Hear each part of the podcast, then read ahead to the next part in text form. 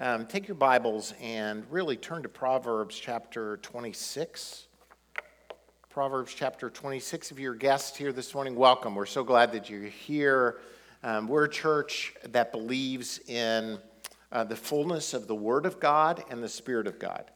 That these two great streams we embrace of the person of Jesus Christ, the Word of God, which we're going to study together in just a moment, and the Spirit of God. And so hopefully you've been blessed by that already. Uh, so we want to look at God's Word together. For those of you, again, who are new to fullness, we start the new year every year, as we have for the last 29, coming on 30 years, with 21 days of fasting and prayer. Really, we call it prayer and fasting. And we start technically tomorrow morning, 6 a.m., here in the sanctuary, 6 a.m. every morning. Monday through Friday, we'll be here praying, and then 9 o'clock on Saturdays, we let you sleep in on Saturdays. So, uh, 9 o'clock on Saturday mornings, uh, come and join us. It's, it's an hour long time of prayer. We'll be doing this for 21 days. And God moves in spectacular ways in our lives. But this morning, I want to talk about why, why do you do this thing called fasting and prayer? Why, why do we even bother with these spiritual disciplines? Fasting to some people sounds so antiquated, it sounds so old um, that it, it, it, doesn't make much, it, to our modern sensibilities, it doesn't make much sense. Uh, last week, if you weren't here um, on Christmas Day, I, I understand you were with family. I, I did a children's sermon and uh, where I had the kids um, come to the front and uh, uh, sit with me. And I, I got in this tradition of wearing this stupid suit on when there's a Christmas a Christmas morning. And uh, Jeanette sent me this picture, and I, I was like, I, I, don't know if you've heard this before, but they're the, the, the saying that like when you're little, you believe in Santa, and then there comes a time when you don't believe in Santa, and then there comes a time when you you are Santa, and then there comes a time where you look like Santa. I, understand the stage of life that I'm in. Uh, after looking at this picture. I understand where, where I've progressed. You know, I have this mental image of myself that is in no longer, it's no longer in tune with the reality of uh, where I am. And so for us, I think a lot of us, we need to understand where we are. We, under, we need to understand who we are.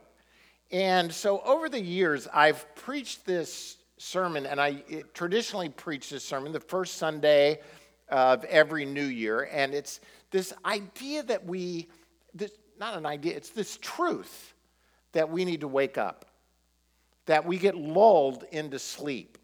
Uh, and let me just back up a little bit and get a running start into it so that you understand this whole idea of prayer and fasting, why we do it, and how it's going to help us in, in the days ahead. In Corinthians, um, God, Paul speaking, says this Thanks be to God for his indescribable gift. Uh, what is that gift? That is the gift of Jesus.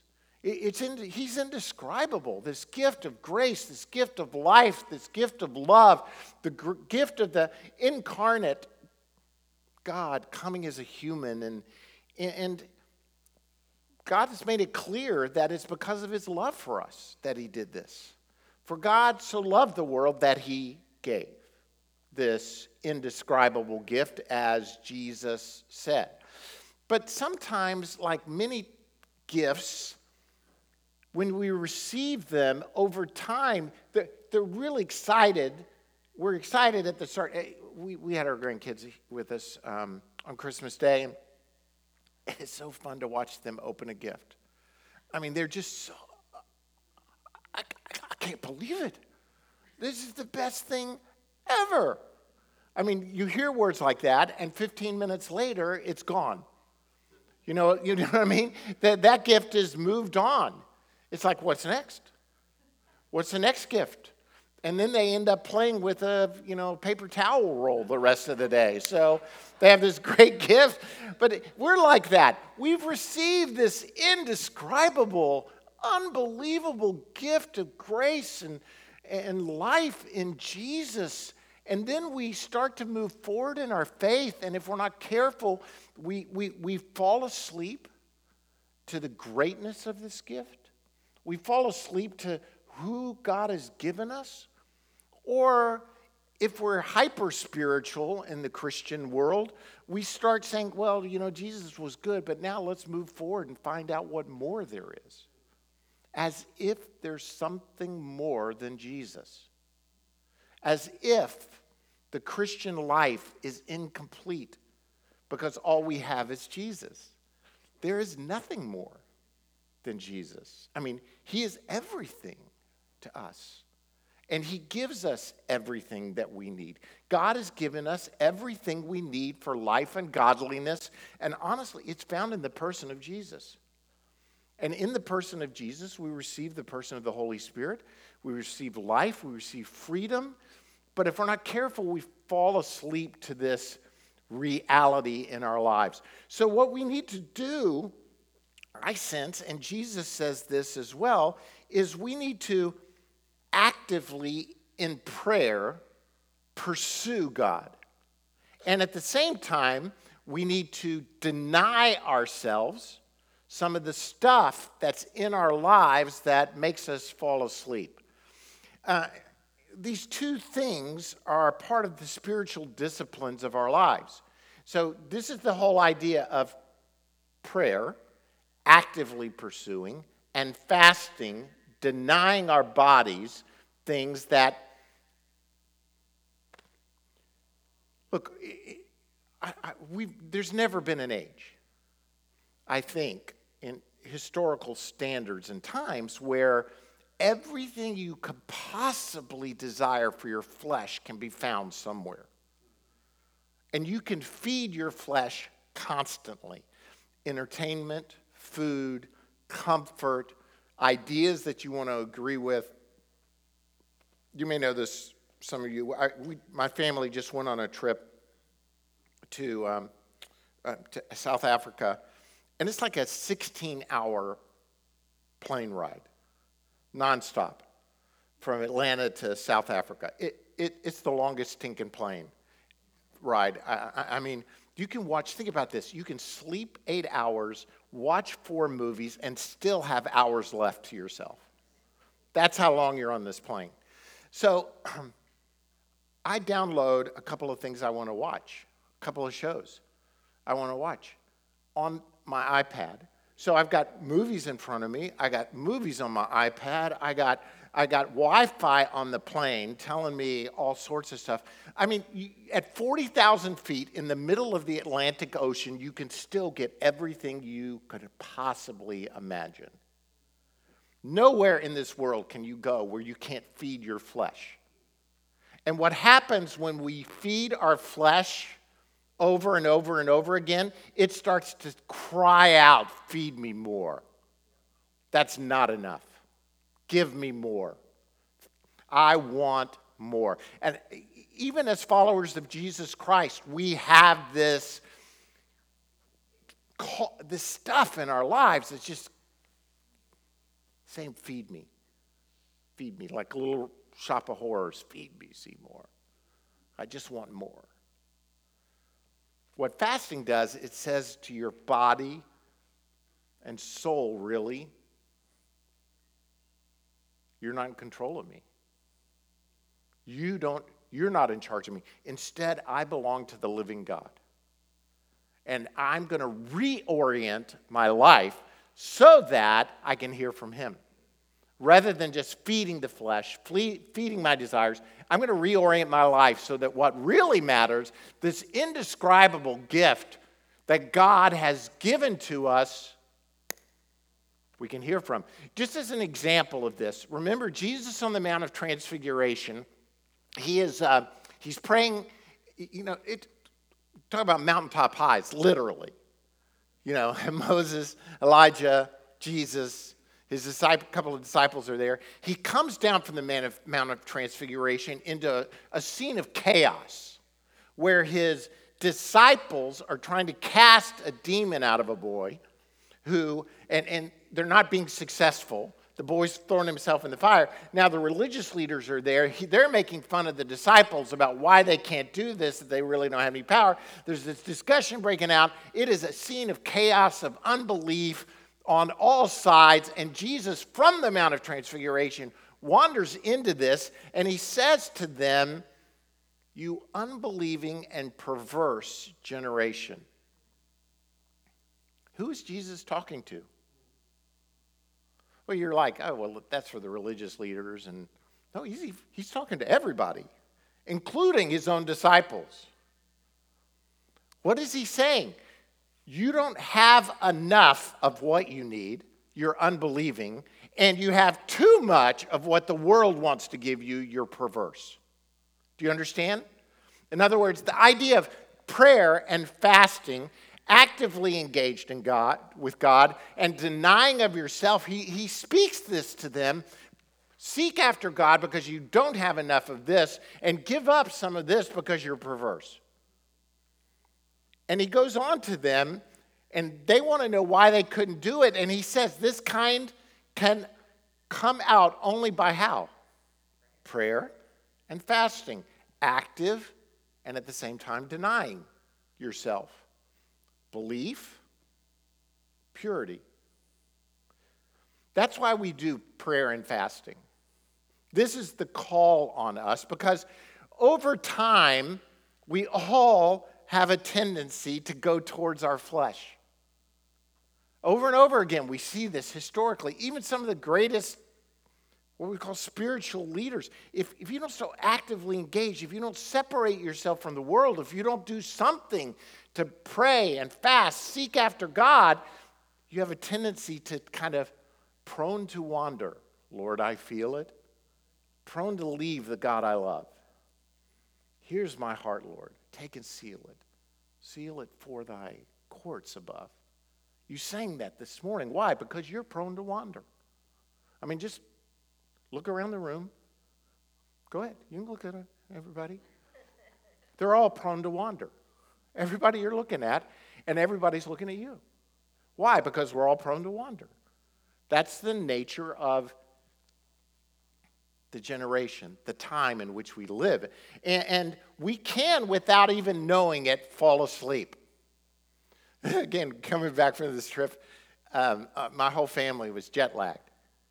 So I, I've never seen, you know, my 20 something year old children just fall asleep in the middle of the floor at 7 p.m. at night.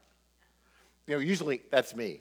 I'm in the chair out, and they're like just getting started at 7 o'clock, but they're like out everywhere. And I didn't even, I went to bed one night with two of my children, one asleep on the floor, one asleep on a couch. And I think one of them said, I woke up at like 3 o'clock and no one was there. In the morning, I woke up at 3 a.m. and everybody was gone. You know, you can fall asleep without even knowing it. And what prayer and fasting helps you do is to come out of that, to help you realize what is going on. Uh, R.T. Kendall says this there are three characteristics of being asleep. One is that you don't know that uh, you're asleep until you wake up. You know, you don't even know you're asleep. The second is you dream about doing things that you would not do otherwise if you were awake.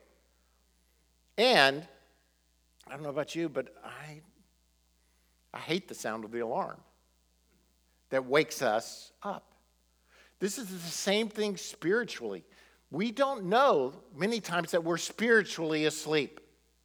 And when we're spiritually asleep, we start thinking about doing things that we would not do if we were really awake spiritually.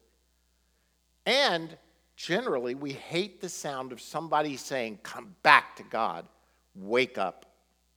But in our lives, this is what prayer and fasting fasting can do.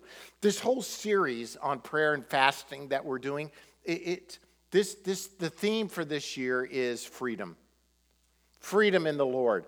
Uh, freedom not to sin, freedom to pursue God, freedom to see his destiny for us fulfilled.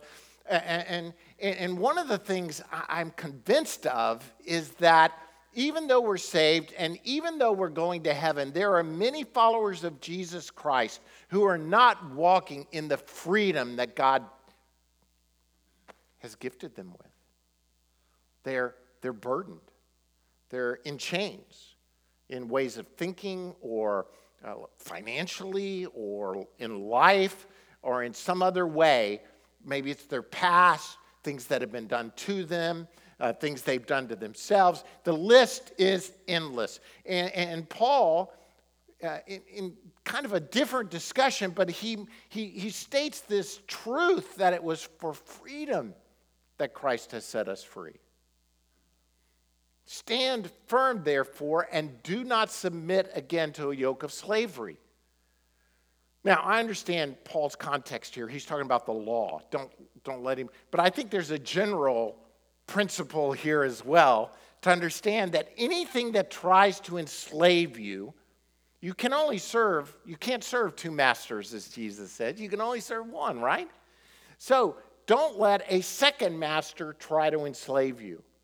Instead, walk in the freedom that Christ procured on your behalf by going to the cross and dying for you.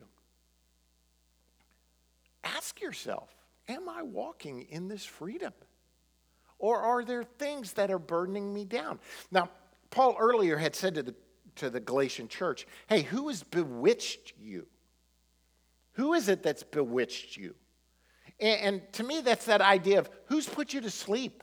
Who's put you under this spell? Galatian church, it's time to wake up. It's for freedom that Christ has set you free.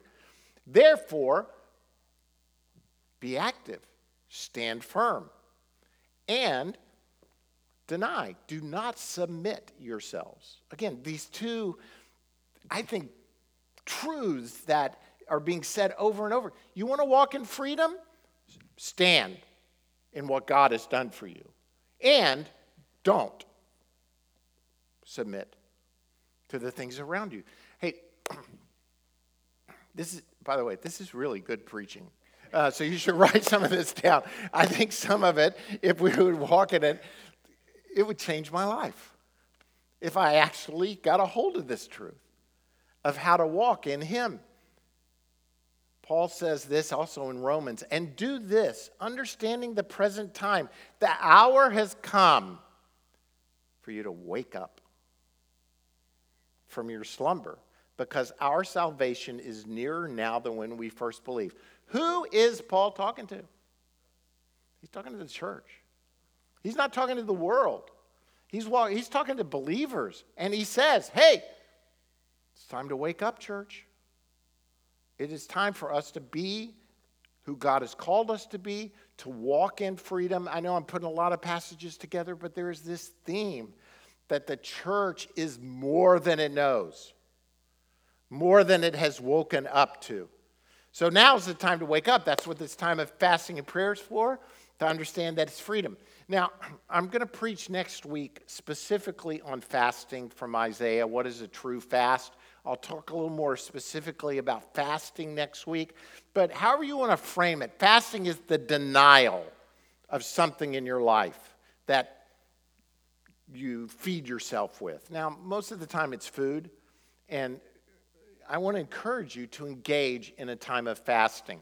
Not just from food, though, but because it may be anything in your life that's feeding you. So let's say you um, are overfeeding yourself on social media. Fast from social media.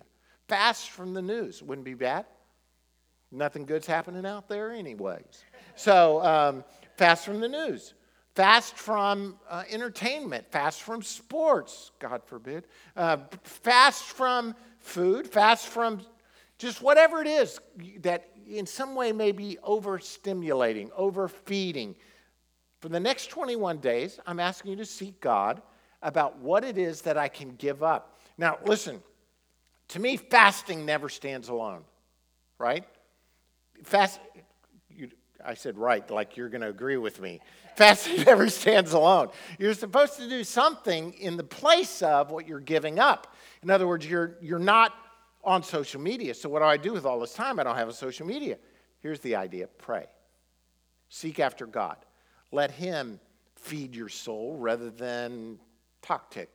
Um, and, and, let it, let it uh, really bless you. I know it's TikTok, I'm being stupid. I've got 20 somethings in my house. Whatever it is, feeding your soul, give it up for a period of time and instead seek after God because I believe great things will happen. Come to morning prayer at 6 a.m. If you can't get here into this building, we're going to live stream prayer every morning because I know some of you live a little ways out, and so it's a little hard to get here at 6 a.m. Tune in, join with us. We have a prayer guide for you. To um, they're at the back on the table. Take a prayer guide. We'll be emailing you also the night before the next morning's prayer. Join with us, even if you can't get there at six. Together, as the body of Christ, I want to encourage you. We're going to fast, we're going to deny, and we're going to seek. We're going to engage with God during these days ahead. So join us as we do, and let's just see what God will do. Every year, I'm amazed at what God does. Most of the time, what God does is stuff in my own life where, where I'm like seeking after God and I, I want to hear from Him about something spectacular. And instead, what happens is the junk of my life just comes to the surface that I didn't even know was there. The things, the, the sin, the ways of thinking, the, the, the dross, so to speak, comes to the surface so that it can be exposed and dealt with. And that's why I preach this sermon each year on waking up. And you were wondering, is he ever going to get to Proverbs? I'm there. Proverbs 60, uh, 26.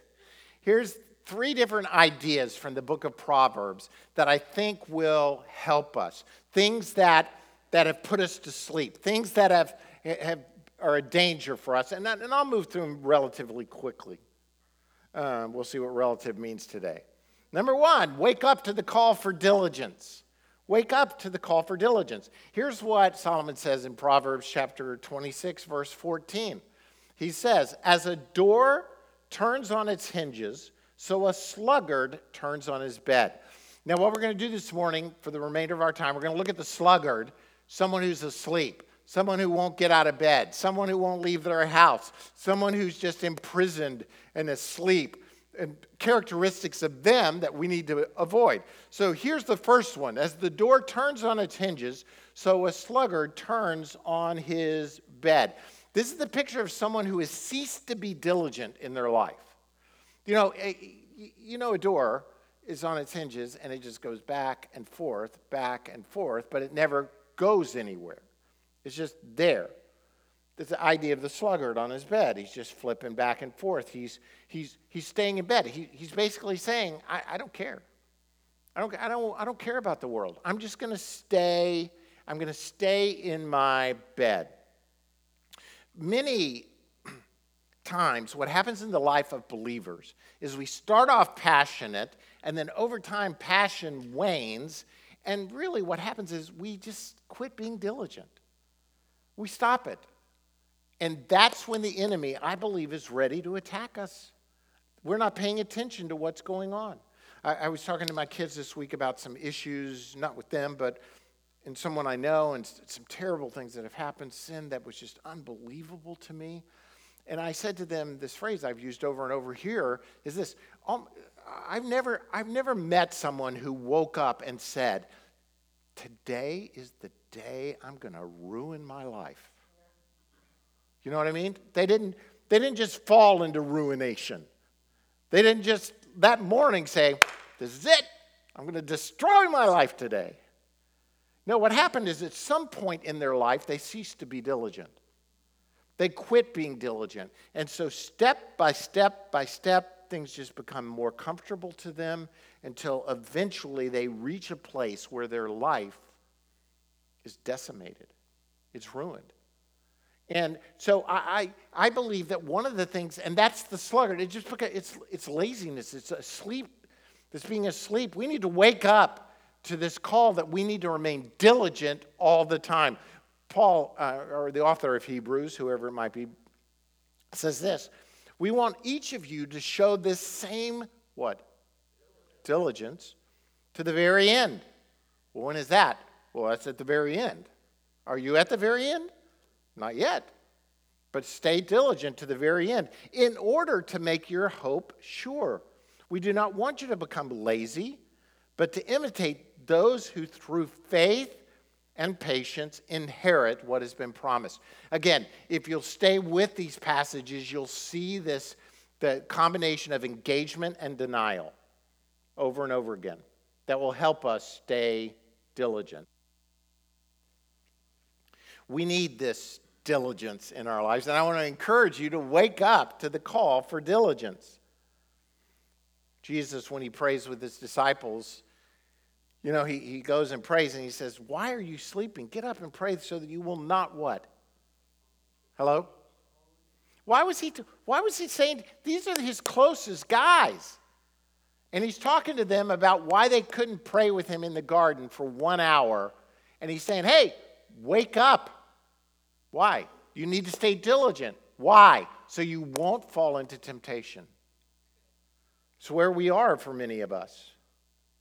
Wake up to the call for diligence. Second point is this wake up to the command for action.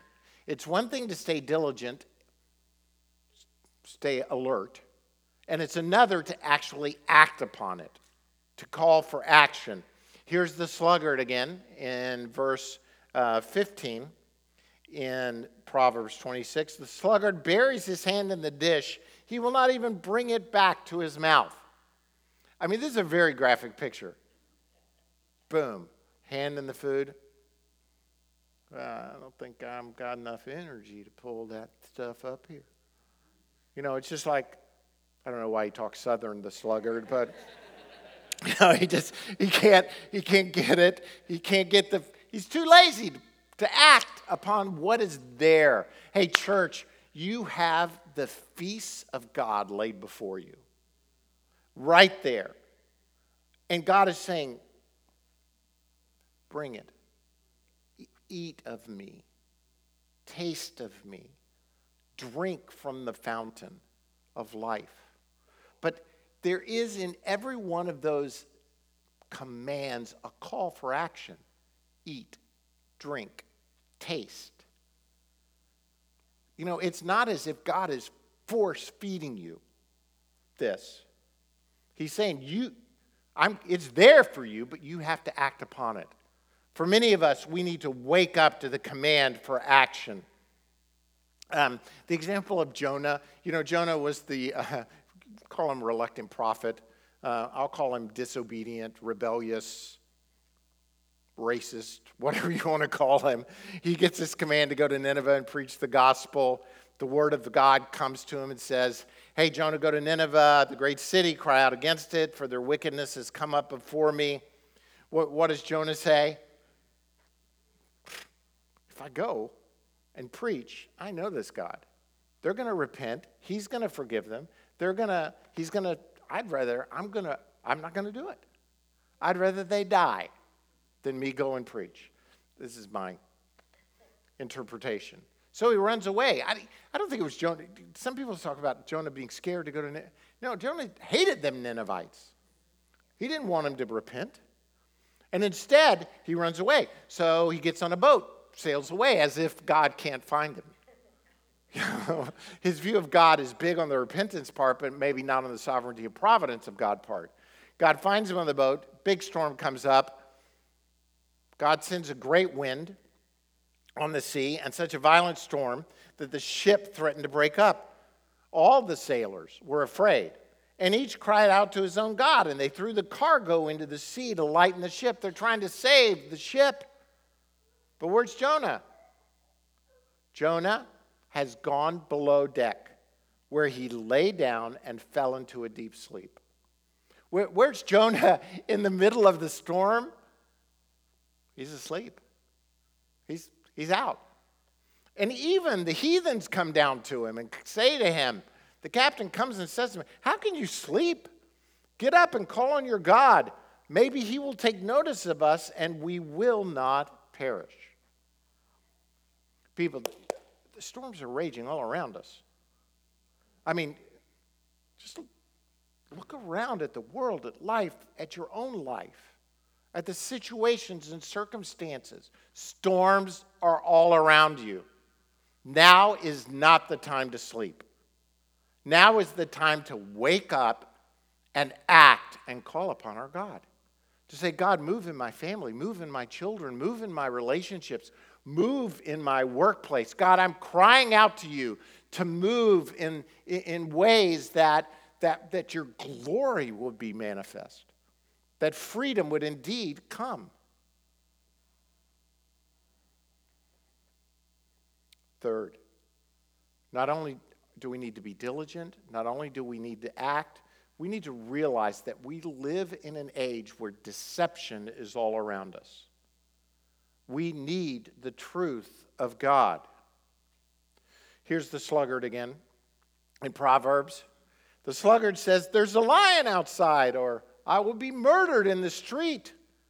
That's verse 13. Verse 16 The sluggard is wiser in his own eyes than seven men who answer discreetly. Well, what is this saying? The dude is deceived. How do you say that? Well, there's no lion. He's not going to be murdered in the street. He's using this idea of fear to freeze him from acting as God has called him to act.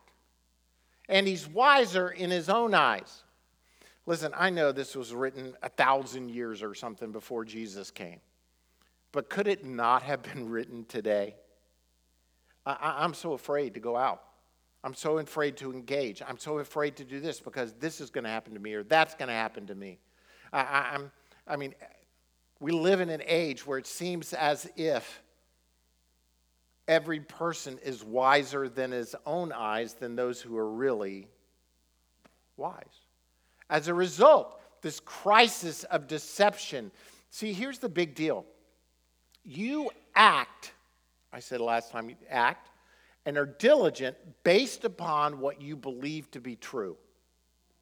Whether it's true or not is in some aspects irrelevant because it'll still cause you to act in that way.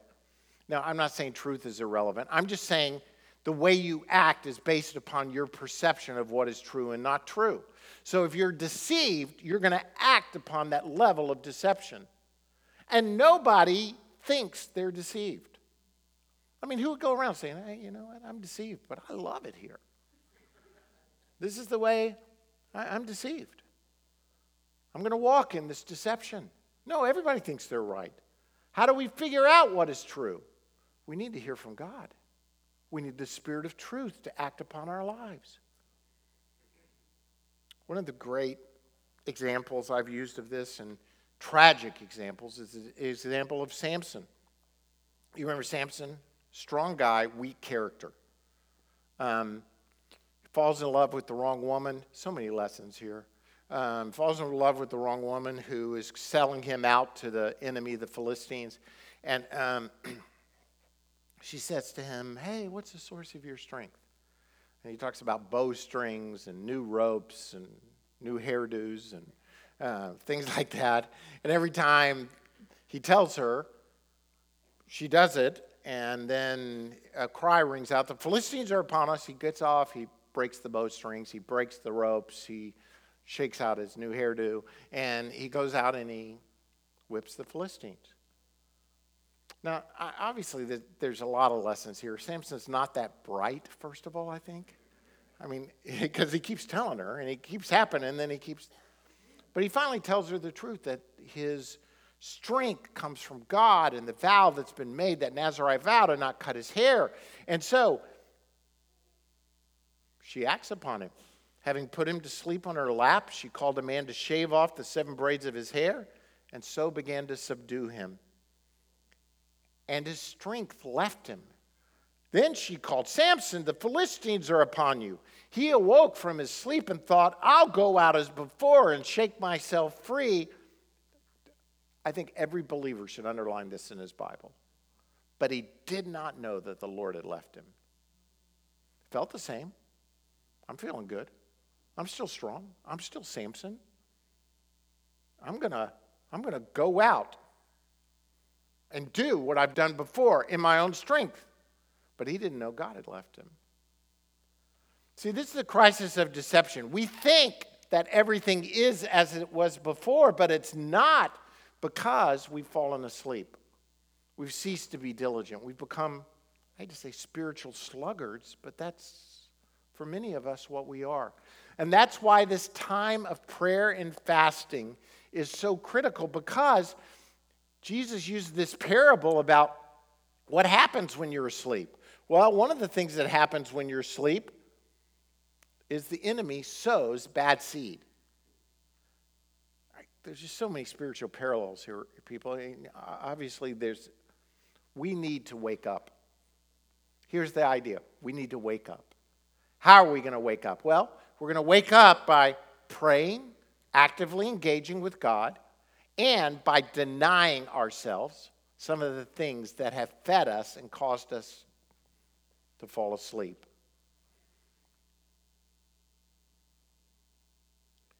Understand the present time. The hour has come for you to wake up. Because our salvation is nearer than now than we first believed. Ephesians says this it is light that makes everything visible. This is why it is said, Wake up, O sleeper, rise from the dead, and Christ will shine on you. Be very careful then how you live, not as unwise, but as wise, making the most of every opportunity because the days are evil. I, I know, again, this passage is mixed in its meaning in the idea of waking up and eternity, and, but at the same time, there is this make the most of every opportunity. Wake up Make the most of the time. Jesus to his followers, we've already said, stay awake so that you don't fall into temptation.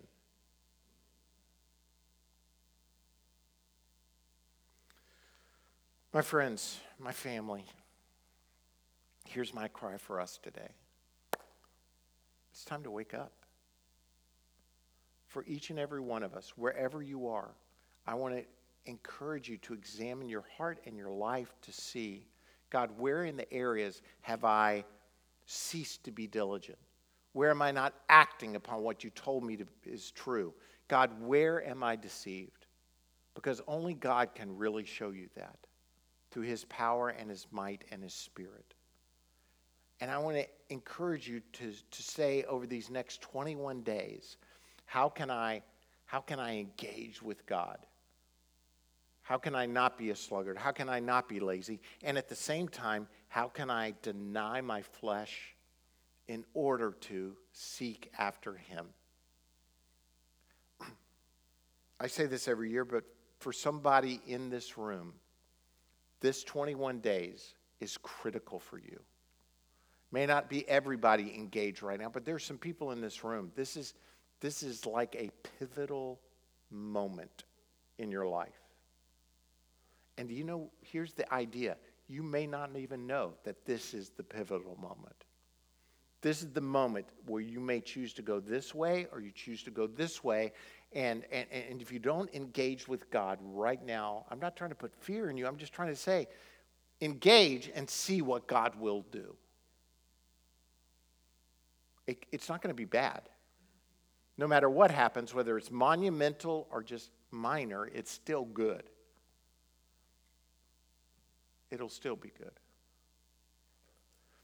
In your seat, there's a prayer card.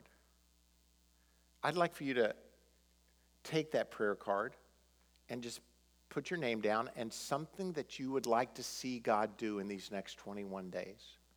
And then um, in a moment, we're going to have an offering and bring the offering to the front. And I'd like you to bring these prayer cards.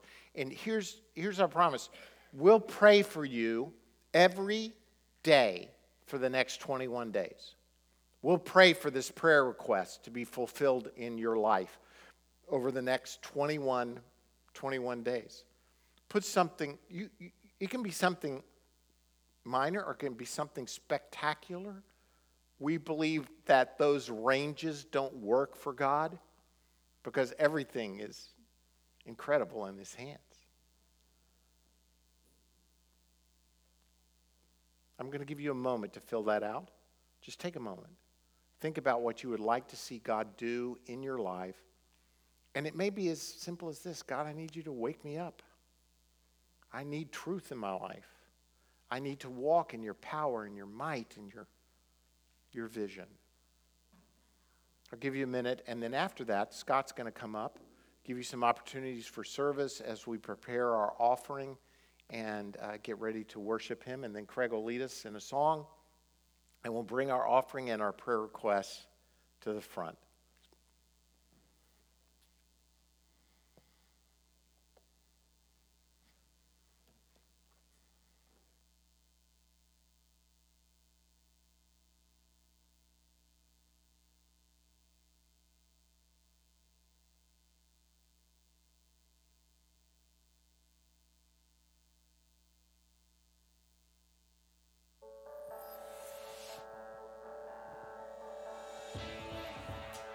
As Christians, we worship and live in light of God's self revelation, in creation, in the moral law found throughout humanity, in the incarnation of God's Son, and in the scriptures.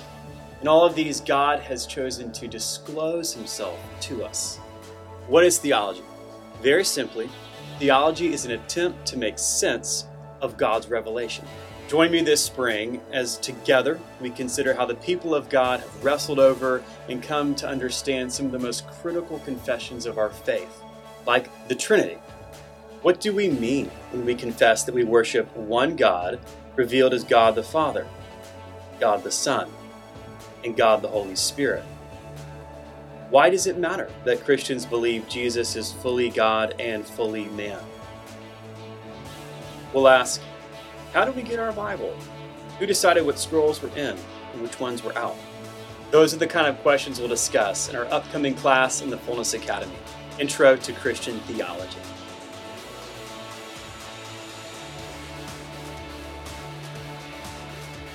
All right.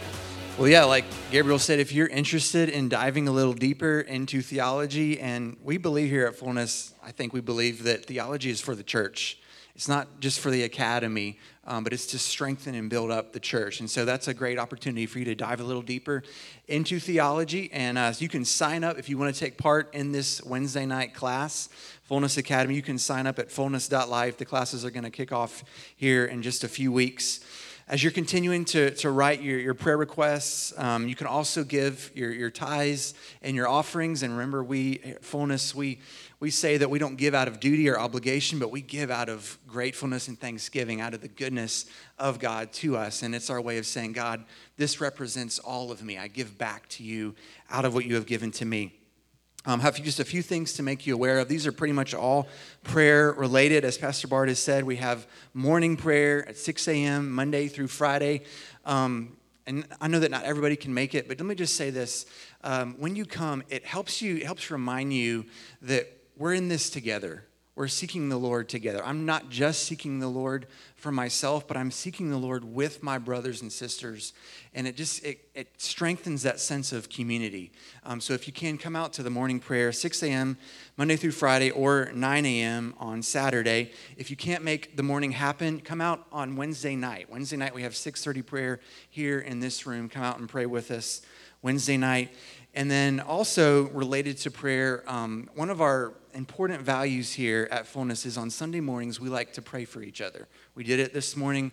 A lot of times we pray for, have prayer teams come up at the front, and then you can come and receive prayer.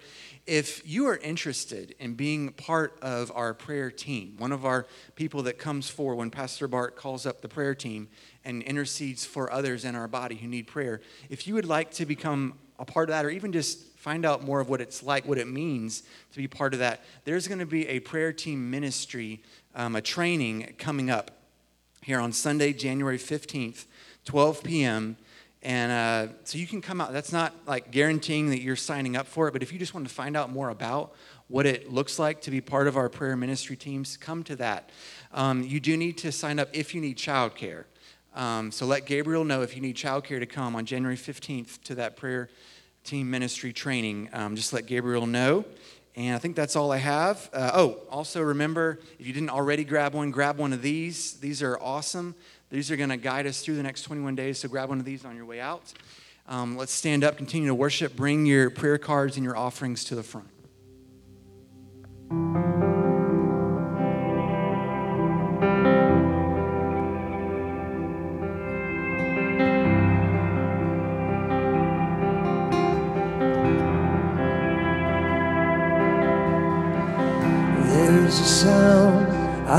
To hear. It's the sound of the Savior's robe as he walks into the room where people pray, where we hear praises he is free.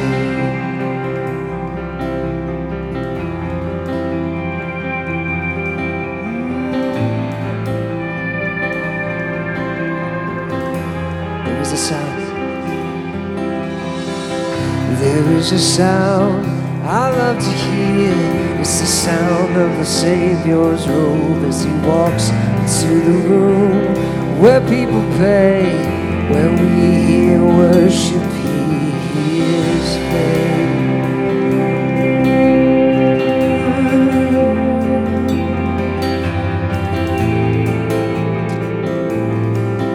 Wake us up, oh Lord.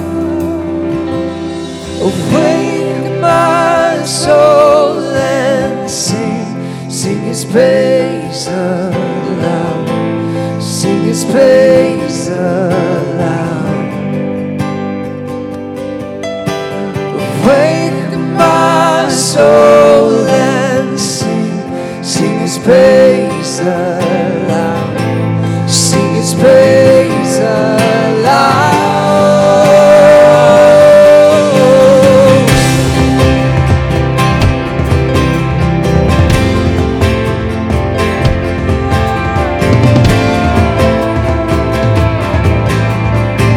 There is a sound. There is a sound that changes things. It's the sound of his people on their knees. Wake up, you slumbering. It's time to worship him. Awake, my soul, and sing. Sing his praise aloud. Sing his praise aloud.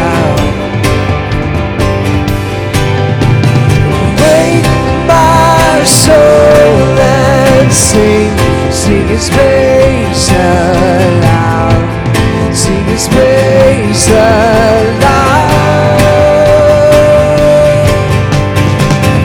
And when He moves, and when we pray, Western world now stands away, where every promise is safe